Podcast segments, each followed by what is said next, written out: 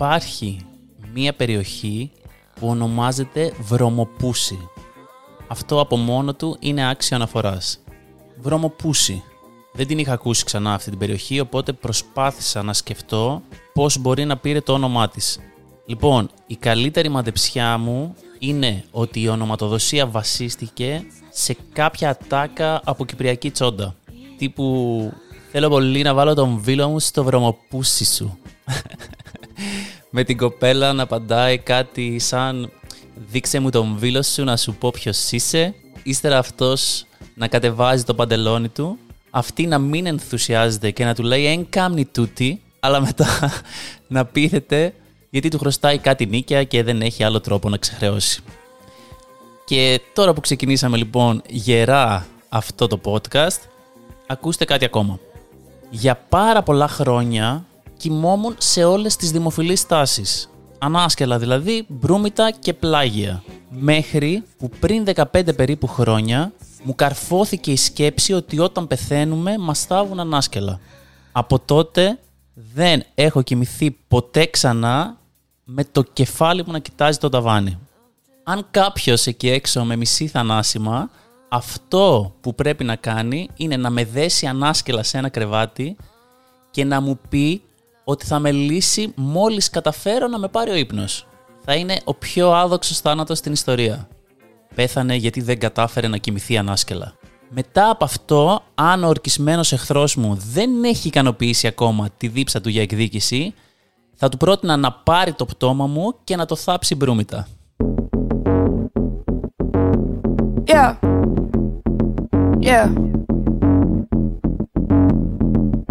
Yeah.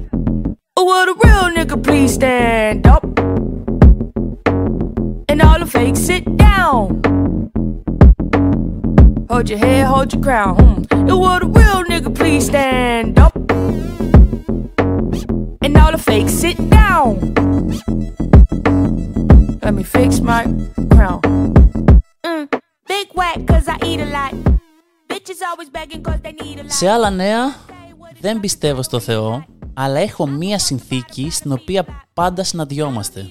Και αυτή είναι όταν είμαι σε αεροπλάνο και αυτό απογειώνεται.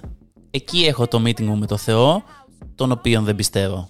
Στο οποίο meeting φυσικά μιλάω μόνος μου γιατί αυτός απουσιάζει. Αυτό που του λέω από μέσα μου είναι ουσιαστικά η προσπάθειά μου να του εξηγήσω γιατί δεν πιστεύω μία στην ύπαρξή του, ώστε στην απίθανη περίπτωση που τελικά υπάρχει, να μην με τιμωρήσει κατά την απογείωση με κάποια θανάσιμη μηχανική βλάβη. Ο διάλογος μονόλογος πάει κάπως έτσι. Να με πάλι εδώ, στη θέση 24 Δέλτα. Με είδες που μπήκα στο αεροπλάνο με το δεξί πάλι, ε; Όχι μόνο στο αεροπλάνο, αλλά και στη σκάλα επιβίβασης με το δεξί πάτησα. Και όταν με το καλό, αν μας το επιτρέψεις, φτάσουμε, πάλι με το δεξί θα κατέβω. Και θα μου πεις, καλά, εσύ δεν πιστεύεις στο Θεό και κάνεις γούρια. Και θα σου πω, δουλειά σου, μην κρίνει ή να μην κρυθεί. όχι, όχι, εντάξει, πλάκα κάνω. Έχουμε καιρό να τα πούμε και είπα να σπάσω λίγο τον πάγο. Κάνω γούρια και τώρα σου μιλάω γιατί έτσι κάνουμε οι άνθρωποι όταν νιώθουμε ότι έχουμε μηδενικό έλεγχο στην κατάσταση στην οποία βρισκόμαστε.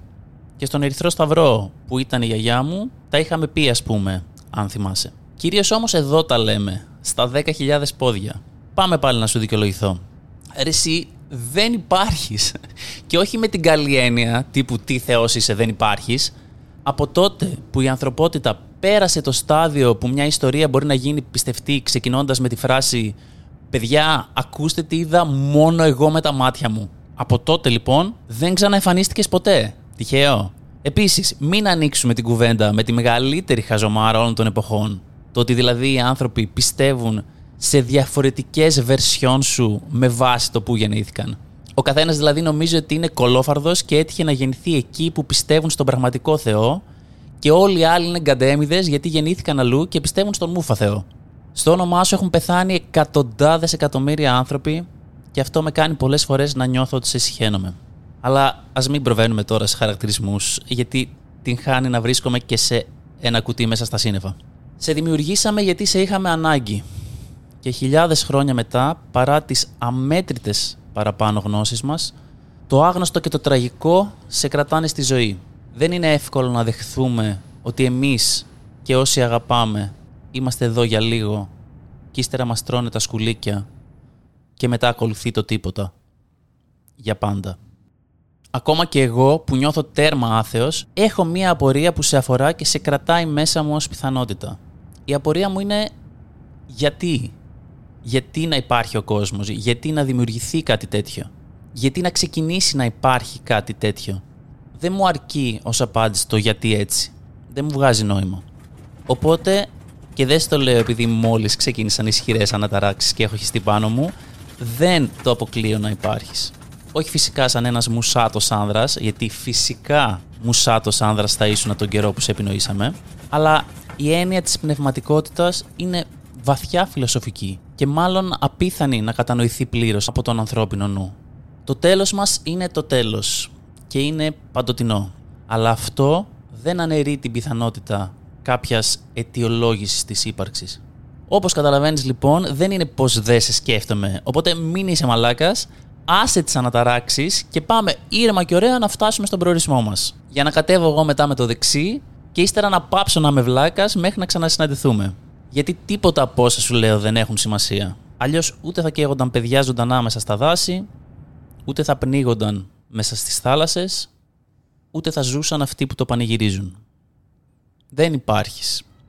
Η φύση υπάρχει. Αλλά έχει χάρη που τώρα με κρατάς στο χέρι. Αυτά που σου είπα πάντως για την πνευματικότητα, αλήθεια τα πιστεύω. Αυτός είναι συνήθως ο διάλογος μονόλογος μου στο αεροπλάνο. Και να φανταστείς ότι δεν το φοβάμαι και τόσο. Είναι πιο πολύ αυτό της έλλειψης του ελέγχου. Που και αυτό μεταξύ μας ψηλοβλακία είναι, γιατί μην ξεχνάμε ότι μπαίνω στο αεροπλάνο πατώντας το δεξί. Οπότε η επιτυχία της πτήσης είναι εξασφαλισμένη. Πολύ με πικράνει ζωή Μακριά θα φύγω ένα πρωί Θα ανέβω σε ένα αεροπλάνο Να δω τον κόσμο από εκεί πάνω. Όταν κοιτάς από ψηλά μοιάζει γη με ζωγραφιά. Και εσύ την πήρες σοβαρά. Και εσύ την πήρες σοβαρά Μοιάζουν τα σπίτια με σπιρτόκουτα μοιάζουν μυρμήκια οι ανθρώποι. Το μεγαλύτερο ανάκτορο μοιάζει με ένα μικρό λιτόπι κι όλοι αυτοί που σε πικράνανε από ψηλά τους κοιτάξεις θα σου φανούνε τόσο τόσο ασήμαντοι που στη στιγμή θα τους ξεχάσεις.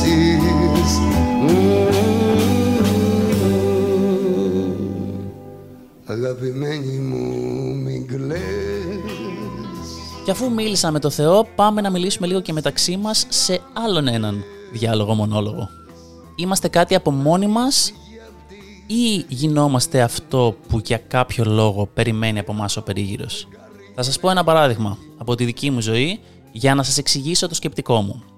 Λοιπόν, ανάμεσα στους κολλητούς μου είμαι ο αδέξιος της παρέας. Κανείς, και όταν σας λέω κανείς εννοώ απολύτως κανένας, δεν θα εμπιστευτεί στο τραπέζι εμένα να μοιράσω τη σαλάτα.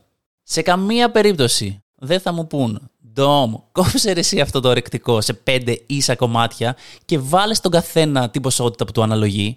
Και ο λόγος που δεν θα μου το πούν είναι γιατί ούκο λίγες φορές στο παρελθόν τα έχω κάνει εντελώς πουτάνα. Είμαστε φίλοι πάνω από 20 χρόνια και ο θρύλος μου ξεκίνησε να χτίζεται ήδη από το σχολείο.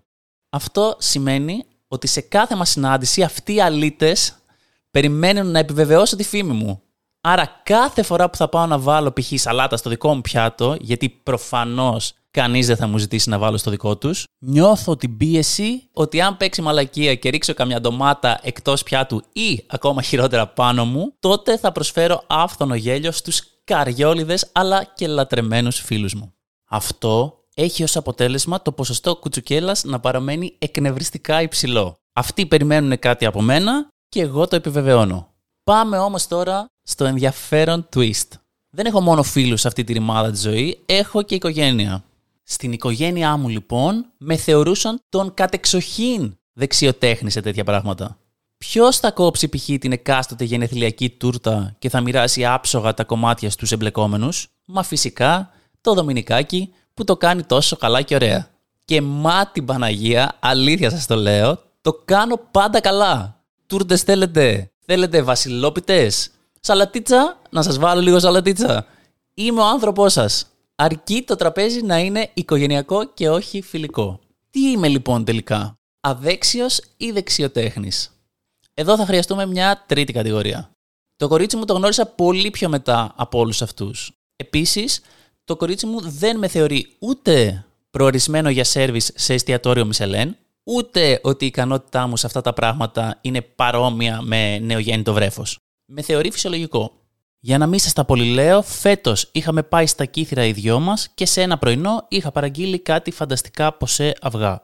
Πώς κόβουμε τα ποσέ αυγά; Σίγουρα όχι ζουλώντας τα με το πυρούνι οριζοντιωμένο. Οι πεπατημένοι όμως, αγαπητοί ακροατές, είναι για τους φλόρους και όχι για μένα. Το αποτέλεσμα, ένα σεβαστό 85% από τον κρόκο του αυγού πετάχτηκε παντού πάνω μου, δημιουργώντας ένα αισθητικό αποτέλεσμα που θα ζήλευε και ο Τζάξον Πόλοκ.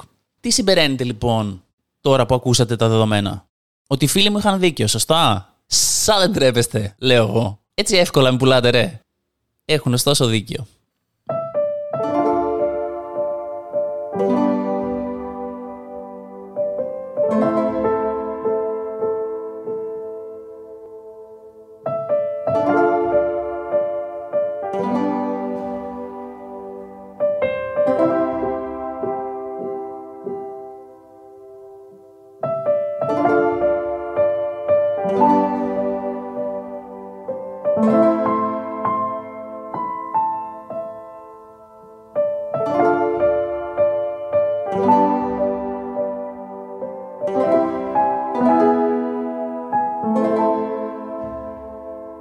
Από μικρός γράφω με το αριστερό και πιάνω το μολύβι πάρα πάρα πολύ περίεργα.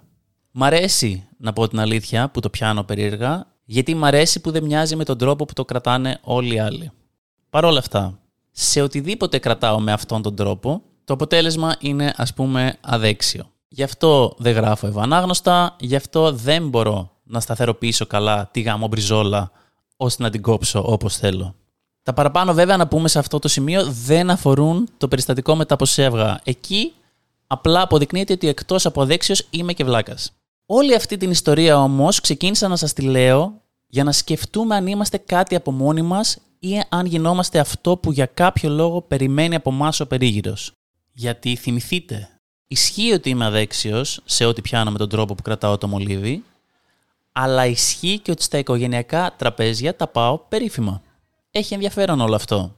Οι φίλοι σου, η οικογένειά σου, το αγόρι σου ή το κορίτσι σου μπορούν να επηρεάσουν αυτό που πιστεύεις για σένα με πολλούς τρόπους. Μπορεί να σου δώσουν αυτοπεποίθηση, να ξεπεράσει τον εαυτό σου. Και αυτό είναι ωραίο.